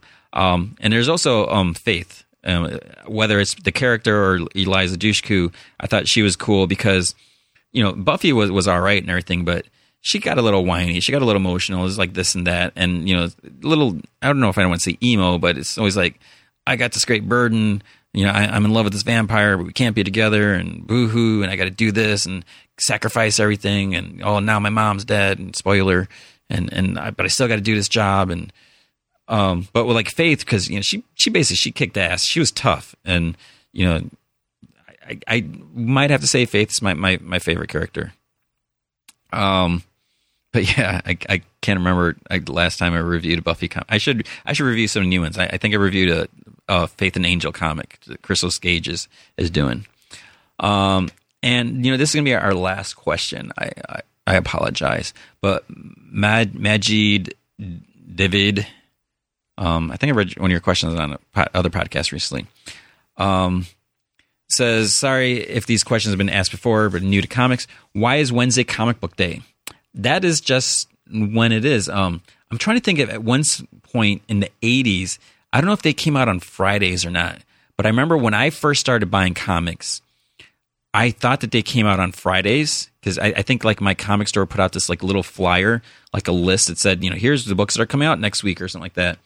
And I don't know, I, I have this memory in my head because I remember it was like this green little, you know, pamphlet thing, like, you know, just folded in half and I, I was always under impression that the books came out on Friday. So I would go like after school and you know get the comics. And then somehow I found out it's like, no, wait, comics come out on Wednesdays. I was like, holy crap, I could be buying these comics two days earlier and, you know, preventing, you know, certain books selling out before I get a chance to get there. Um, I, I just think that's, that's when it is. And I think in, in the UK, they come out on Tuesdays because that's how sometimes you hear things, you know, stuff that happens. Um, I don't I don't know what it, why it is Wednesday. It's just it's the middle of the week, something to look forward to. You would think you know, putting it like see I, I guess because maybe if it was like a Friday or Saturday, it's like would people be able to? Because you know usually on weekends, even though you know you don't have school and that stuff, but sometimes people have other obligations. Like if you are in school, usually you, you know you work on a weekend, so you, you got to get to your job and you don't have a chance to get there. And as far as for the industry maybe because now that there's more you know comic book reporting sites and you know just news if a book came out like like on a saturday and then they're like oh wait look what just happened in this book you know most people besides you know not not me I'm, I, I usually am on but you know most people aren't working on the weekends to re- report on these big things so maybe there and there could be another reason if there is someone please you know respond. And I'm sure maybe if you do like a Google search or Wikipedia or something like that, there, there's some strange reasoning. But it just seems like you know middle of the week that that's just convenient for a lot of people. So I don't know. Um, and then adamantium versus vibranium. Um, I, I, I, am assuming you're saying, you know, which is better, tougher, whatever. Um, I, I, if, if I had to choose one over the other for some sort of weapon or something, I'd probably go with adamantium especially since vibranium recently lost its its its um properties or whatever. You know, they there was some something I, I forget the exact details of it, but it's it's now inert. There, you know, the vibranium of the world has been depleted, and I, I, Black Panther might still have some somewhere, but adamantium that that's that's the strong one. That is the podcast for this week. Thank you for your questions. Thank you to Josh Fialkov. So this weekend, um, you know, I don't know if we're going to have a regular podcast because I'm not going to be here Friday, and that means you know Sarah's on the East Coast, um, so she won't be able to record a podcast with Corey because Corey won't be able to get into the building if I'm not here. Um, so yeah, that, that you might not get another podcast. You'll have to listen to this one twice. But thank you for listening. If you are going to Emerald City and you see me, please, you know, say hello. Unless you know, I'm if I'm in the middle of of recording a video or something like that, you know, please be patient. But you know, I'd, I'd love to meet you. Um, you know, so definitely say hello. Um, I, I should be at WonderCon as well. Um, that's the end of of March in Anaheim. So keep sending in your questions. We are now on page thirty one of the general discussion, the Ask G Man video questions. Ask them on Twitter. G Man from Heck. Hashtag um, Ask G Man. Almost said best stuff in comics. That's that's the other one. Uh, and just just keep an eye on Josh Fialkov. He you know he, he he's a young whippersnapper, you know, up and coming writer. Even though he's I think he said he's been doing it twelve years. He's a great great stuff. And you know, one book I didn't mention is when um, last week there's Greg Rucka writing Superman Batman, but Josh did this great Superman Batman. I think it was like two issues. I don't know if it was like issue eighty eight or something, eighty five or one of my favorite Superman Batman um, stories because I I started hating that series at the end because the stories didn't matter. So, um, but J- Josh is a great guy. He's a great great writer. Check out Alpha Big Time. I Vampires out this week. The series might be ending, but you know they're gonna go all out and you know finish their story. And then Green Lantern Corps and Red Lantern's coming up in what was it May June? So a lot of stuff from the guy, and he even said there's more stuff coming out. So hopefully this weekend we'll be able to you know post a video or something for him talking about it. Thanks for listening. Um, I will talk to you guys soon. All right. Goodbye. So, so my question is, who could it be? We don't know. And I would like to ask you which comic book thus affected you most emotionally. Yeah, yeah. That's the question. I'll shake your head. I love Alan. This is a John Byrne issue. I love Alan Davis. I, I, I wasn't a fan of this. Rob Liefeld. That's the question. You can't blame the immediate creative